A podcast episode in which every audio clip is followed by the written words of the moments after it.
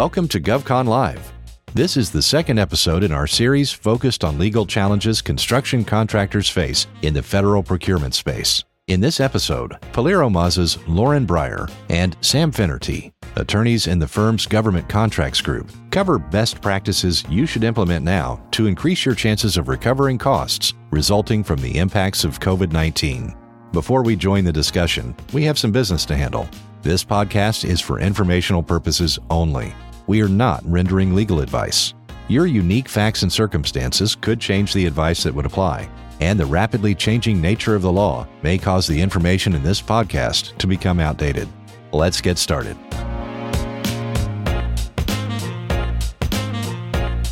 Good afternoon and welcome we are going to be discussing preparing for and managing claims in the COVID 19 project environment. I am Sam Finnerty, and I'm joined by my colleague Lauren Breyer. We are both associates in PilieroMazza's government contracts practice group. I specialize in representing contractors in a lot of construction related claims and appeals, REAs. We do a lot of size and status protests before the Government Accountability Office and before SBA and its Office of Hearings and Appeals. I also deal particularly with a lot of past performance questions, CPARS issues, facility clearance issues, and I assist a lot of contractors with just general FAR and SBA regulation compliance, as well as sort of navigating their time in various small business programs and maximizing that time. I also handle a lot of questions related to recertification and my colleague Lauren is one of the co-chairs of our claims and appeals practice group, and she handles a lot of the firm's claims and appeals, a lot of REAs as well. She also deals with a lot of bid protests, size and status protests, and additionally, she deals with a lot of security issues. So jumping ahead, I'll tell you a little bit about the firm. PilieroMazza is a business law firm we represent clients across the country, both government contractors and commercial businesses. As I alluded to in our introductions there, we handle a lot of government contract matters. We've got, you know, pretty much experience any sort of issue arising out of government contracting. We also have a robust litigation group as well as a corporate and labor and employment team, which sort of allows us to become a one-stop shop for entities that are working with the federal government as well as commercial entities given our, our size and, you know, the scope of projects we work on, we sort of become the in-house counsel to a lot of our clients that might not necessarily have their own in-house counsel. And, you know, we really assist specifically in the government contracts realm. We assist contractors with issues that arise, negotiating contracts, preparing proposals on the upfront part of the procurement process, dealing with issues and solicitations, questions they might have, or things they might want to address before they submit a proposal, and then we also assist with contract formation and any sort of claims or dispute issues that arise post award. So I'm going to tell you a little bit about our overview of the issues we're going to touch on today. The purpose of this presentation is, you know, certainly the last 18 months or so have been unlike anything the world has ever experienced as far as the impacts caused by COVID-19. This has had, you know, devastating impacts for businesses and particularly there have been a lot of impacts to government contractors, particularly in the construction industry, which is our focus today. So we're going to discuss, you know, some of those issues and how COVID-19 has affected construction contractors specifically. We're then going to talk about how you might be able to recover when you're experiencing delays and costs that are tied to COVID-19. Then just based on some of our experiences over the last year and a half or so, we're going to, you know, weigh in on how we have seen the government and various agencies responding to different claims and REAs that contractors have submitted related to COVID 19 and where we see things going in the future and what strategies we've seen play out to contractors' success recently. We're also going to discuss some government defenses that can arise when pursuing these types of claims and REAs. And at the end, we are going to talk about, which has been a really hot topic in recent weeks, President Biden's executive orders implementing vaccine mandates for contractors and you know how that's sort of changed the landscape and some of the questions and issues that have arisen as a result of some of those sweeping legislative reforms. Really, the, some of the big COVID-19 related issues that have affected construction contractors. These probably don't come as a surprise to anyone listening in the audience right now. But, you know, certainly there has been rampant inflation recently. There have been a lot of price escalations caused, you know, in part by a lot of the supply chain issues and material shortages that contractors and suppliers and just the, the world is experiencing right now. Certainly lumber got a lot of early press in the early goings of COVID, but it has really trickled down to not only raw materials like that, but labor availability of personnel. There has also been, you know, this has led to dramatic increases for subcontractor and supplier quotes, both pre-award and post-award. So it's created a lot of administrative hurdles when you're trying to administer a prime contract and deal with these almost daily changes to availability of supplies and price impacts. But there's also been a lot of labor shortages and these new vaccine mandates are creating their own concerns and also they are causing a lot of questions, leading contractors to wonder whether they might be able to pursue a claim for some of the excess costs created by complying with these new vaccine mandates. There are also a lot of delays due to changes in on-site construction and safety practices that are new safety practices that are required as part of this new COVID-19 environment that we're all living through, as well as PPE costs, which are now, you know, something that need to be, you know, widely considered in, in pretty much every industry and projects that contractors are working on. The first discrete topic we're going to talk about is price escalation. This has been going on for quite some time. Back in 2018, President Trump signed a Trade Expansion Act that imposed a 25% tariff on imported steel, as well as a 10% tariff on imported aluminum. That has led to, you know, I think it was between April or so of 2020 and August of 2021, there was about 111% increase in the cost of steel. The price escalation has been caused by a number of the disruptions the labor force that I just touched upon and the impacts on the supply chain, uncertainty about material availability. There's longer lead times now to manufacturing, producing things, uh, getting the materials on site, you know, mobilizing on site, things you need to get. It's just taking a lot longer now to get those things to the site. And that's all, you know, having a, a rippling effect on administering construction contracts. There's also, you know, hoarding, which we've all seen from you know, retail to consumers across the board that is also having an impact on the availability of materials. So the important thing to keep in mind with these price escalation concerns is that if you've got a cost reimbursement contract, you might be able to pass on some of these escalation costs to the government. But unfortunately, if you're in a fixed price contract scenario, that requires the contractor and not the government to assume the risk of these increased costs unless there is perhaps a, a provision in the contract that is going to shift risk to the other party. So that is just something to, to keep in mind because certainly the type of contract you have is going to, you know, sort of dictate your ability to pursue reimbursements for some of these costs that are, you know, now getting sort of unpredictable and, and really can, you know, change the dynamic of what you thought was going to be a profitable contract. And now if you're in a fixed price world and you've got to bear the cost or the risk rather, there's going to be cost overruns you know, it might not end up being such a profitable contract, or perhaps you might end up having to perform at a loss. So important to keep that in mind as you're just navigating this industry and, and thinking about the various incentives at play as you pursue different contract opportunities. So jumping ahead here on some of the strategies that you might be able to implement to combat the impacts of price escalation you know, on the on the pre-award front, one of the things you, you might want to do and, and should do really is monitor how things are being priced carefully during the bidding phase to make sure that you're, you know, accounting for changes in price and what you expect the actual cost of end of the day for, you know, various portions of the work that you're bidding on to be. You might want to negotiate to the extent you can a price escalation clause into the contract, which would allow you to perhaps pursue a claim to the extent there is an increase in cost, or not necessarily a price escalation clause, but you might be able to negotiate some sort of another contingency that would that would allow you to cover these price escalations. So you might want to think about this both at the prime contract level and at the subcontract level. Certainly, if you're a subcontractor, you might be a little bit limited in what you're able to negotiate to the extent the prime doesn't also have those type of advantageous clauses in its prime contract. But to the extent they do have those types of clauses, you're going to want to make sure that you're, you know, to the extent possible, getting the benefit of a similar provision that's going to allow you as a subcontractor to account for these contingencies as well.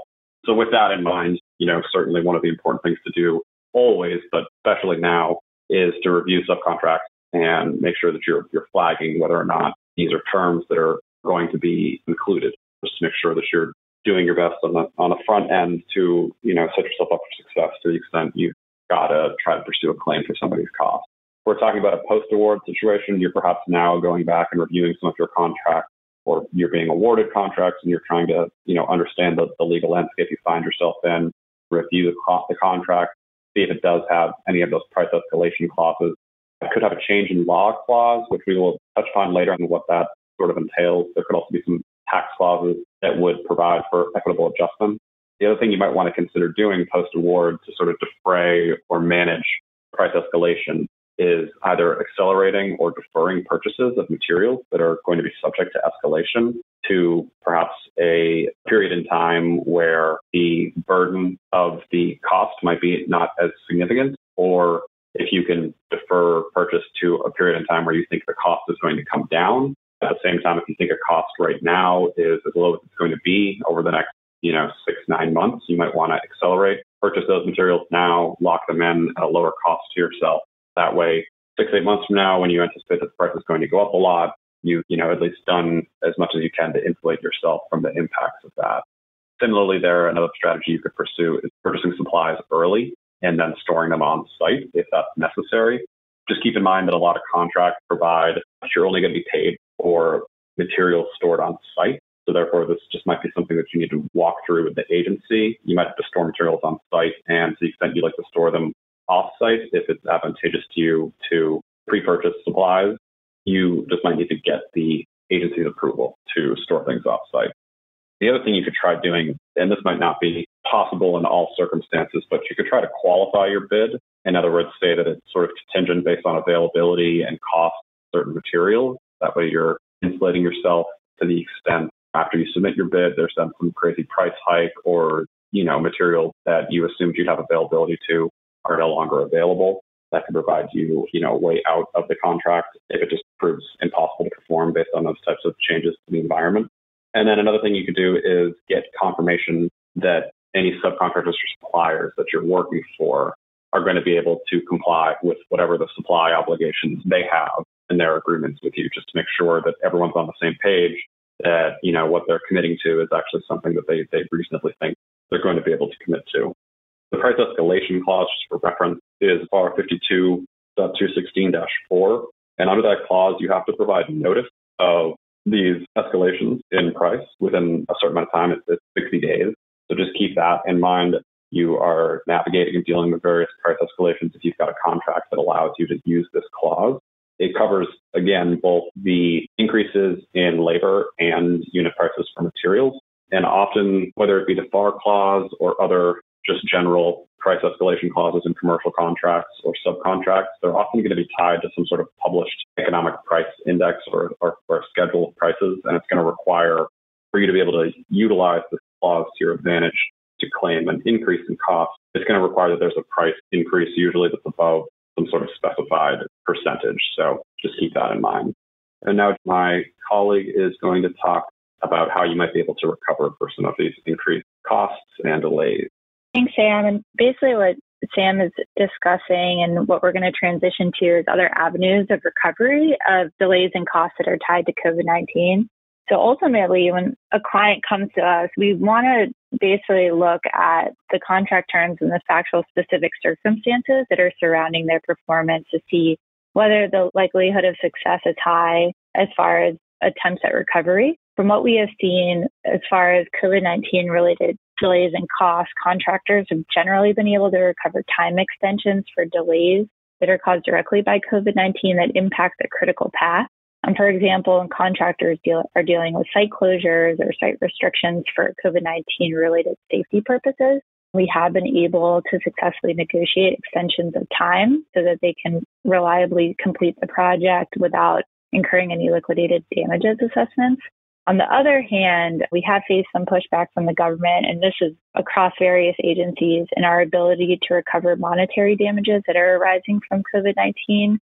We have been exercising a number of different legal theories that I'll get into a little bit later, but it's very dependent on the circumstances in the contracting officer that you're dealing with as far as negotiation goes. so that we can put you guys in the best position possible for recovery. But again, it is very fact specific and very dependent on who you're dealing with at the government and their willingness to discuss and negotiate costs.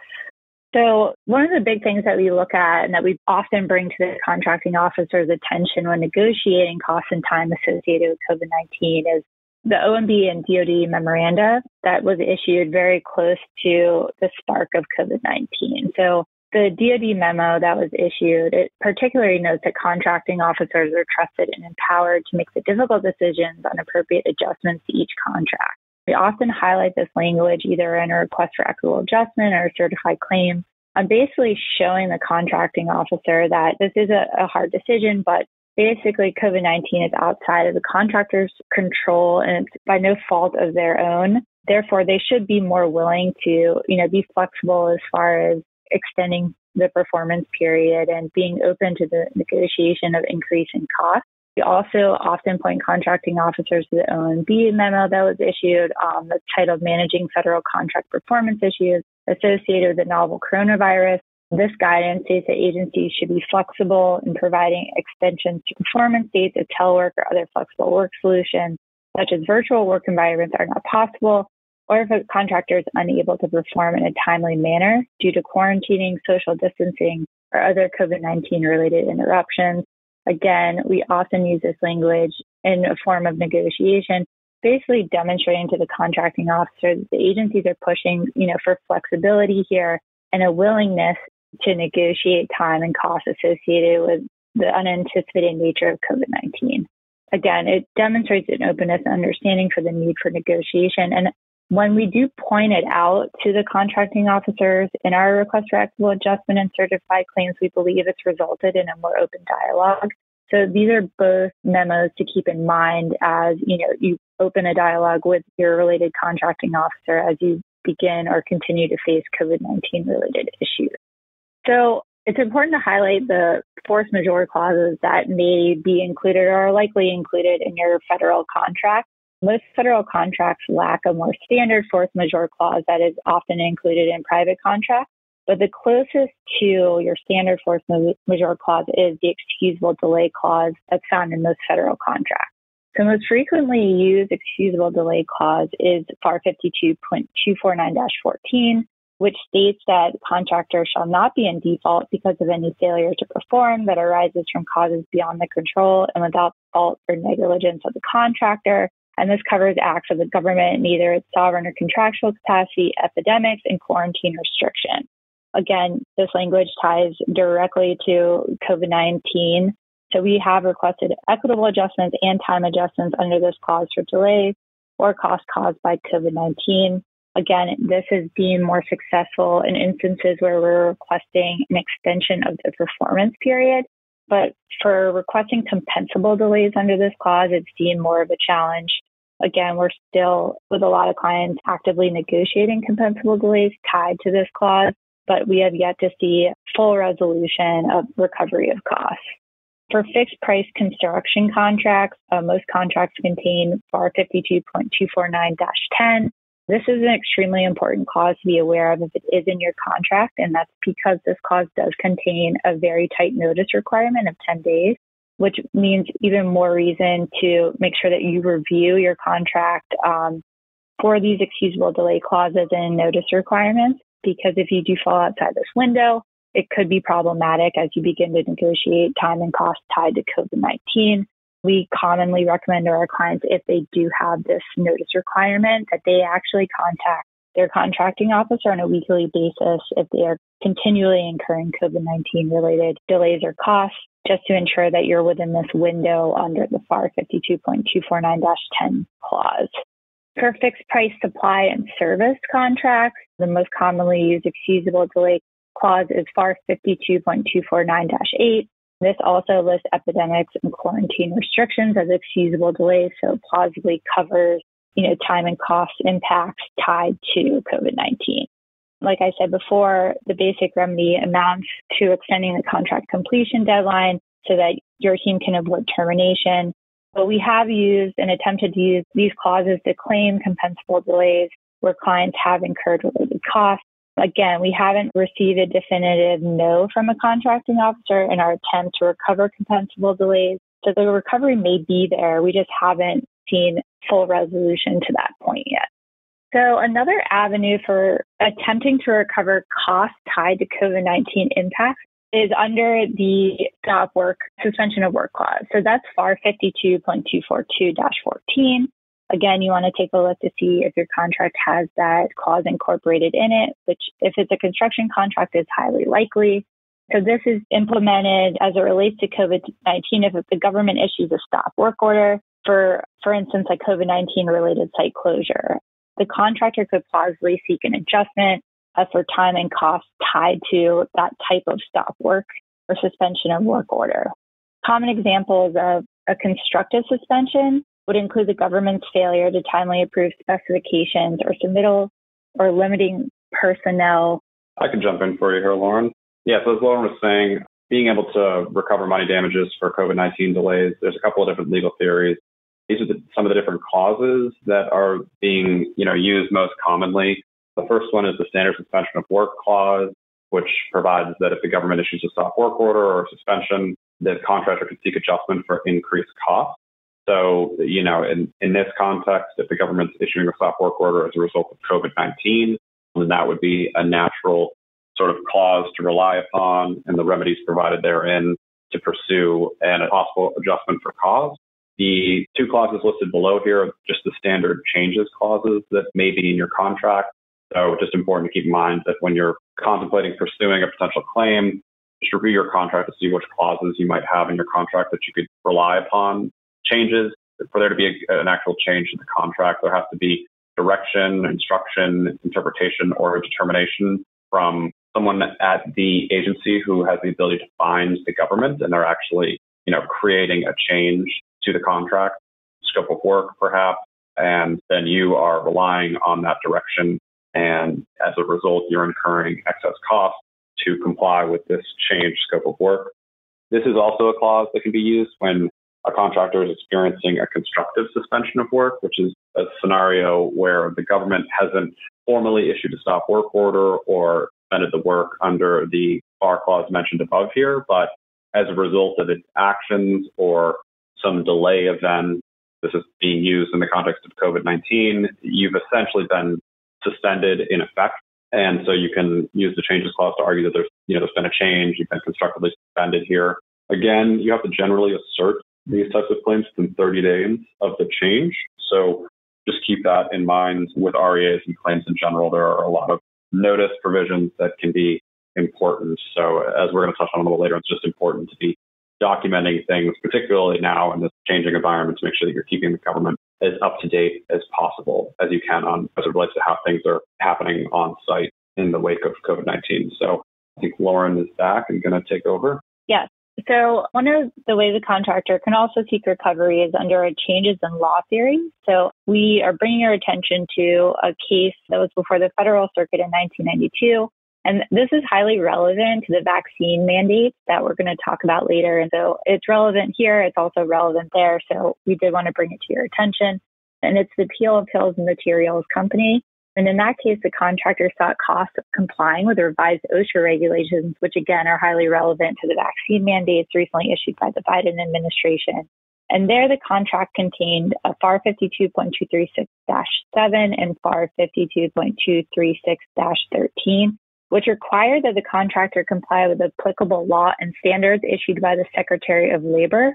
The Federal Circuit moved on the side of the contractor supporting the argument that the use of the word issued limited the contractor's general obligation to the specific OSHA regulations in effect at the time bids were submitted and could be entitled to additional compensation. Again, this case may be highly useful in defense for the recovery of costs tied to the new vaccine mandates and OSHA requirements, which we'll touch upon later on, but it is something to be on notice of if you are beginning to incur costs tied to the, the new vaccine mandates.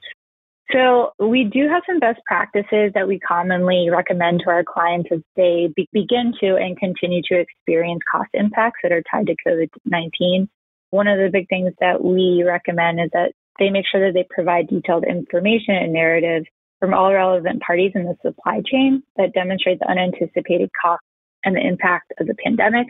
So an example of that is if we're filing a request for equitable adjustment or a certified claim, we most commonly ask our contractors, the prime contractors, to request narratives or letters from every subcontractor within their supply chain and see whether they can provide a, a personal narrative basically to support their request for equitable adjustment or claim and present it to the CEO so they have a better understanding of how the supply chain is being impacted or you know how material costs have increased and how it, that basically has impacted the entire flow of performance. We have found those letters to be very beneficial in negotiations. So we do recommend that that information is collected and provided as you negotiate any time or cost impact to your contract. Another thing is, if possible, demonstrate that you try to find a lower cost.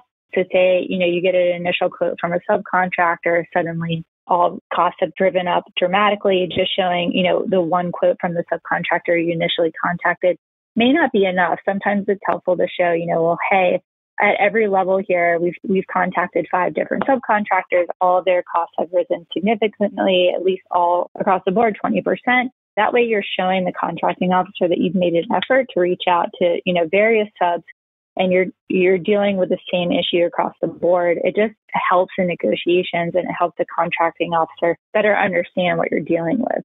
Another best practice that we recommend to our clients is that they provide detailed schedule, impact information relevant to their performance period on a consistent basis.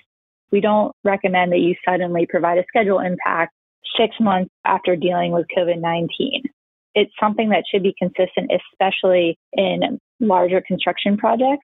Just keeping the contracting officer on notice of, you know, all the different activities that are being impacted and how they're being impacted. It's only going to make negotiations easier as you begin to encounter the close of performance. One of the other things is that if the material or labor cost increase has nothing to do with the government, so say you know, the government has an issue to stop work order, all of a sudden your, your lumber costs have increased 100% since that was issued.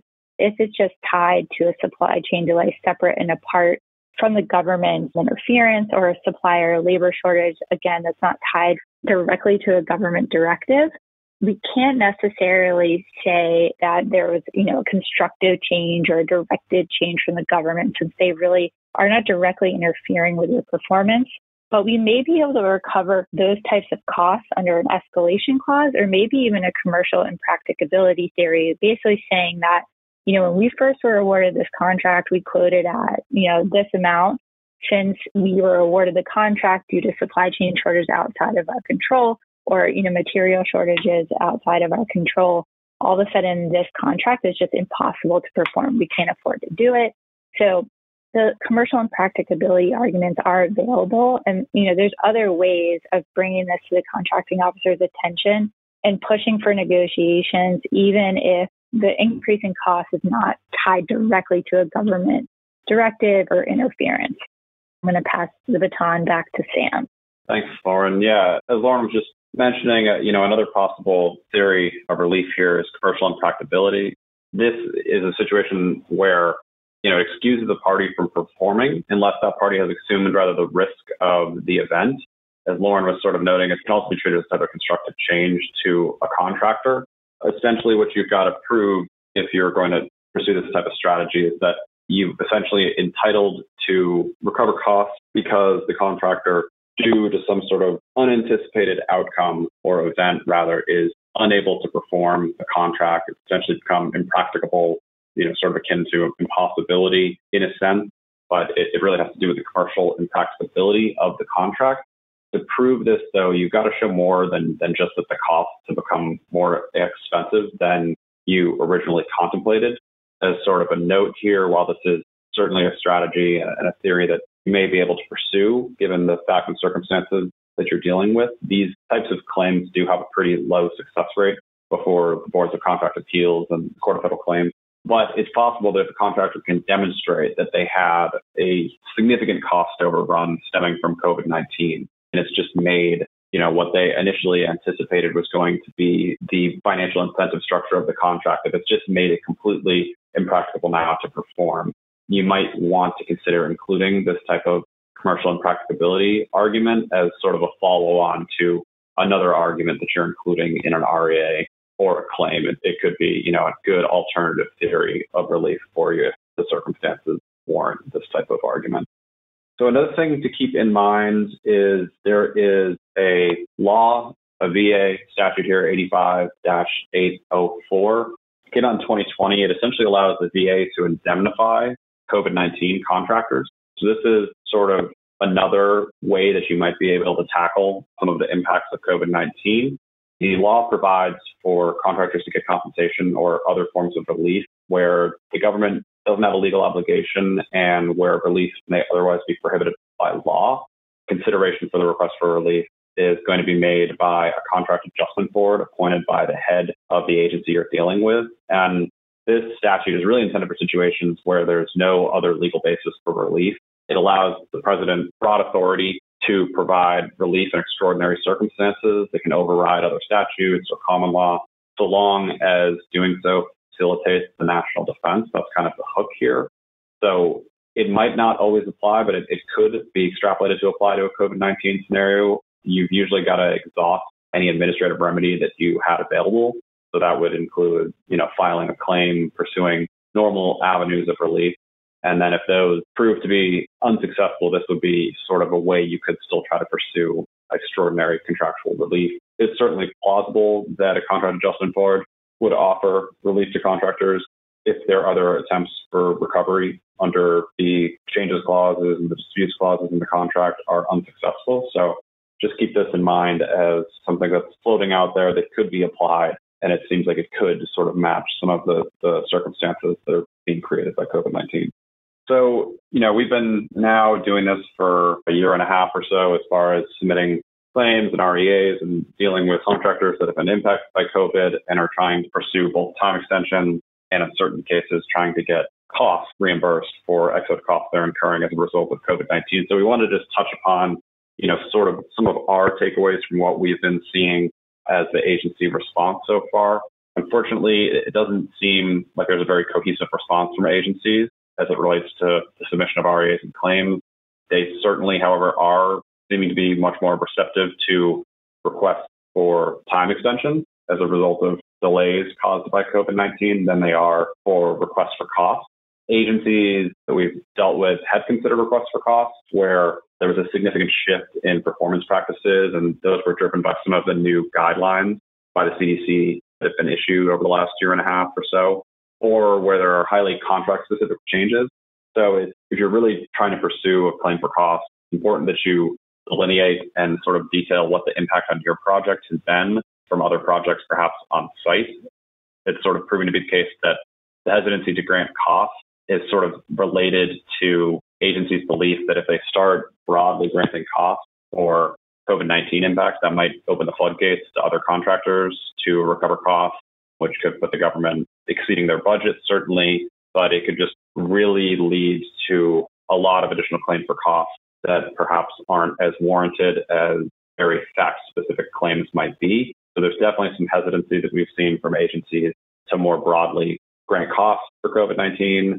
It seems like they might be waiting for the boards and the courts to resolve issues first to see sort of what the precedent is here before they start broadly granting costs in these types of situations. There's certainly contractors that are pursuing these types of claims. So there, there will be appeals and there, you know, there will be some guidance on this and, you know, the coming months or, or year, we imagine. It's really at this point for the boards and courts to resolve whether this sort of force majeure caused by COVID-19 equates to just an excusable delay that's not compensable, or if more broadly speaking, this is, you know, a constructive change to the contract and you might be able to meet more broadly entitled claim for cost. So at this point, there is, you know, definitely given that OMB and DOD guidance that Lauren touched on earlier, there is much more willingness on the parts of agencies to be granting time extensions here. That does not mean that it's not worth pursuing claims for costs because we certainly have, and we have had some success doing it. But just bear in mind that there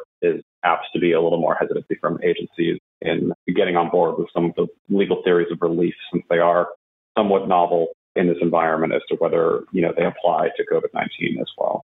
And now Lauren's going to talk a little bit about the Sovereign Acts Doctrine. Right. So the Sovereign Acts doctrine is actually something that we've been seeing more recently that's being raised as a defense by the federal government.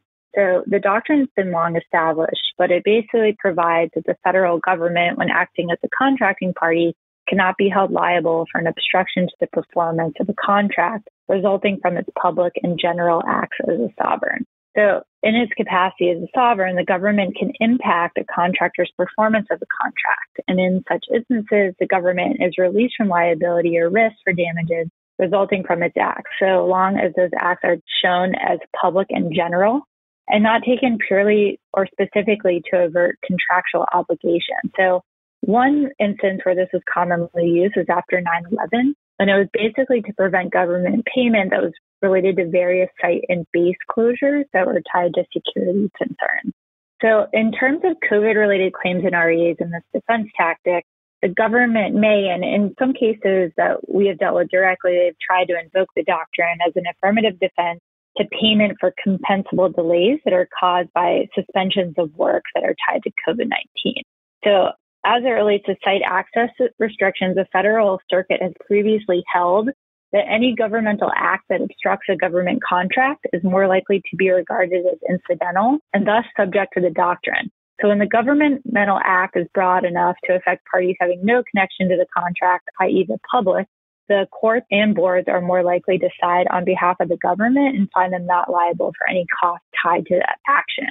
Again, agencies are starting to use the doctrine to avoid liability for costs stemming from COVID 19 that results directly from government directives. So this is stop work orders or changes to the contract.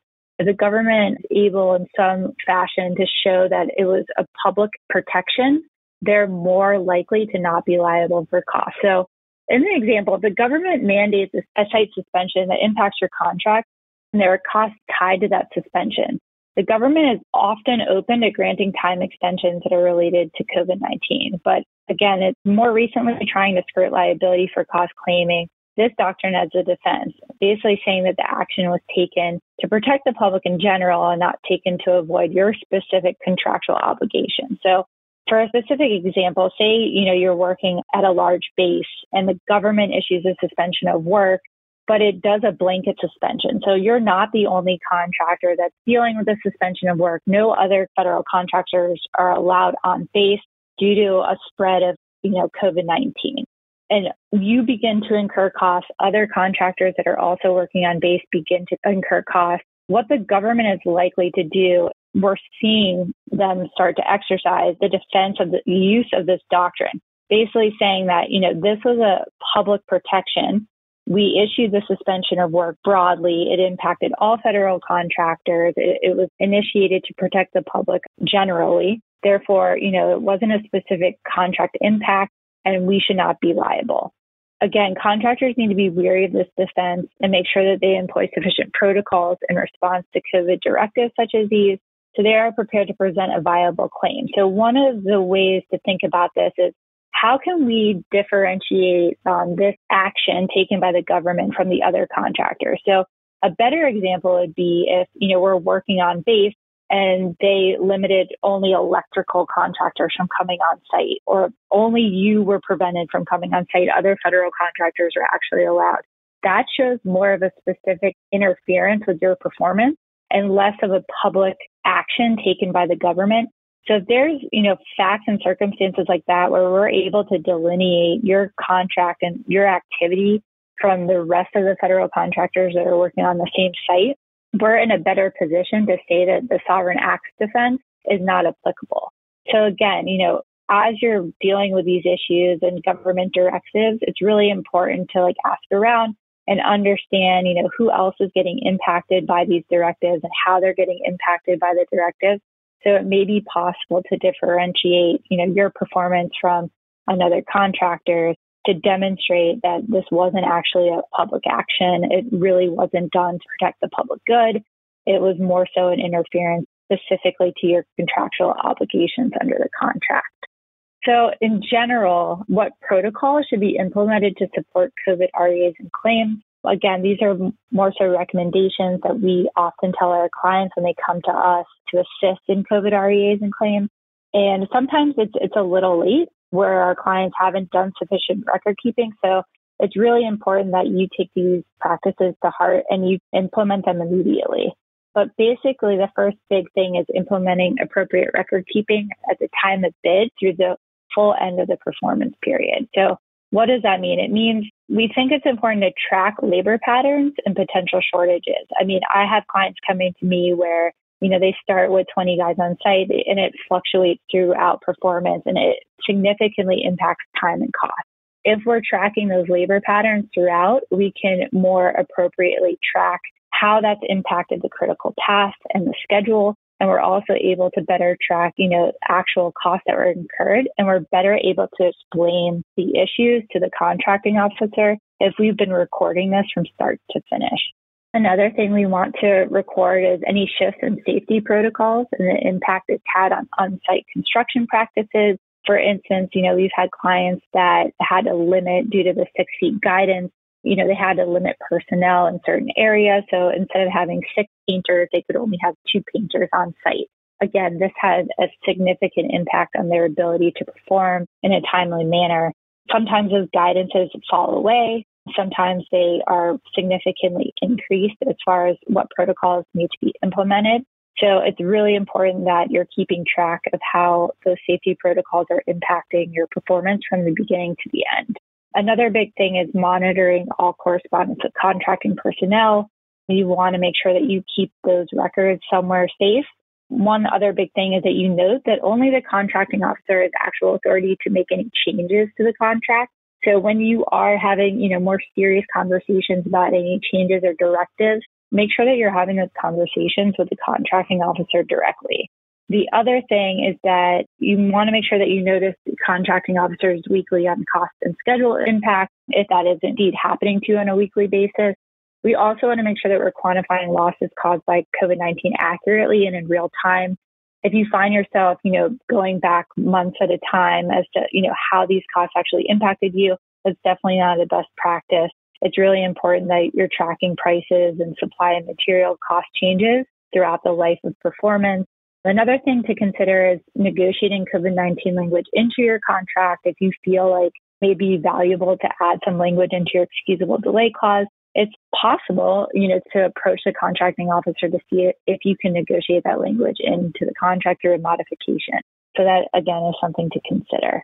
So we're coming up on our time here. For those of you who've been following the news, there's obviously been a lot of developments the last couple of months related to President Biden, various executive actions related to COVID 19 and specifically the vaccine mandates that have been issued. On July 29, Biden introduced a vaccine mandate for on site federal employees and contractors. It requires that employees and on site contractors that are not fully vaccinated or are unwilling to attest their vaccination status, those contractors and employees have to submit to weekly or biweekly COVID 19 tests. Those tests may be provided by the agency, but still kind of waiting on some details regarding how those tests are going to be administered. Individuals have to wear a mask, socially distance, and they're subject to the government-wide restrictions on official travel. Requires that federal agencies conduct frequent health checks and symptom monitoring, among other things. Then in September, President Biden expanded upon that mandate and announced a rather sweeping update to his strategy to combat COVID-19, requiring that employers with 100 plus employees are required to ensure vaccination or weekly testing, and they must provide paid leave for employee vaccination also requires that federal employees get vaccinated. This removes the option to opt out for testing in place of vaccination. There are two executive orders that call for new guidance on implementation of the vaccine mandate. And agencies are going to be required to incorporate a upcoming FAR clause that obligates compliance in both new, renewed, and extended contracts with this vaccine mandate. A lot of agencies have already started doing this. The FAR Council has opened a case meaning that they are now tracking this clause, they've developed it, and at some point in the future, it'll be officially enacted into the FAR. In the meantime, both civilian agencies and DoD have issued memorandum basically saying that agencies need to start implementing this FAR clause effective immediately. DoD has at least done that.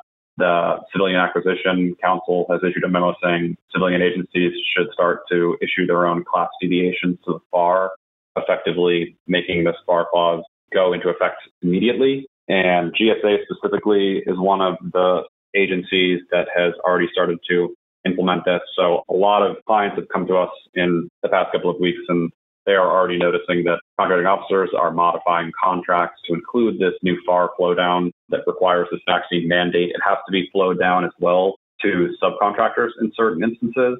So I think it's subcontracts above the simplified acquisition threshold. So just be mindful of that. A lot of those developments are leading to a lot of questions. Some of the missing pieces with the vaccine mandate and the sweeping changes coming out of the Biden administration are how employers are supposed to respond to employees requesting medical and religious accommodation from having to comply with the mandate. There's uncertainty as to how companies are, subject to the testing alternative are expected to pay for employee testing. It's obviously an added cost. The hope is that there will be increased free testing access. Questions also as to how employers are expected to collect vaccine and testing information and to verify the authenticity of vaccination cards and test results from contractors. And one of the big ticket items is it's unclear how this mandate is going to be enforced and how contractors might be able to recover costs and time associated with their compliance with this new mandate and what the penalties and repercussions for non-compliance are. There was that case earlier in the presentation that we touched upon that Lauren noted applied here. And the argument applicable from that case would basically be, well, you know, yes, we have to apply with we have to comply with applicable law in our contract, but at the time you entered into the contract with an agency, this law didn't exist yet. So the argument would be now we have excess costs or increased costs associated with us having to comply with this new law. So therefore, we should be able to pursue perhaps the costs associated with that compliance.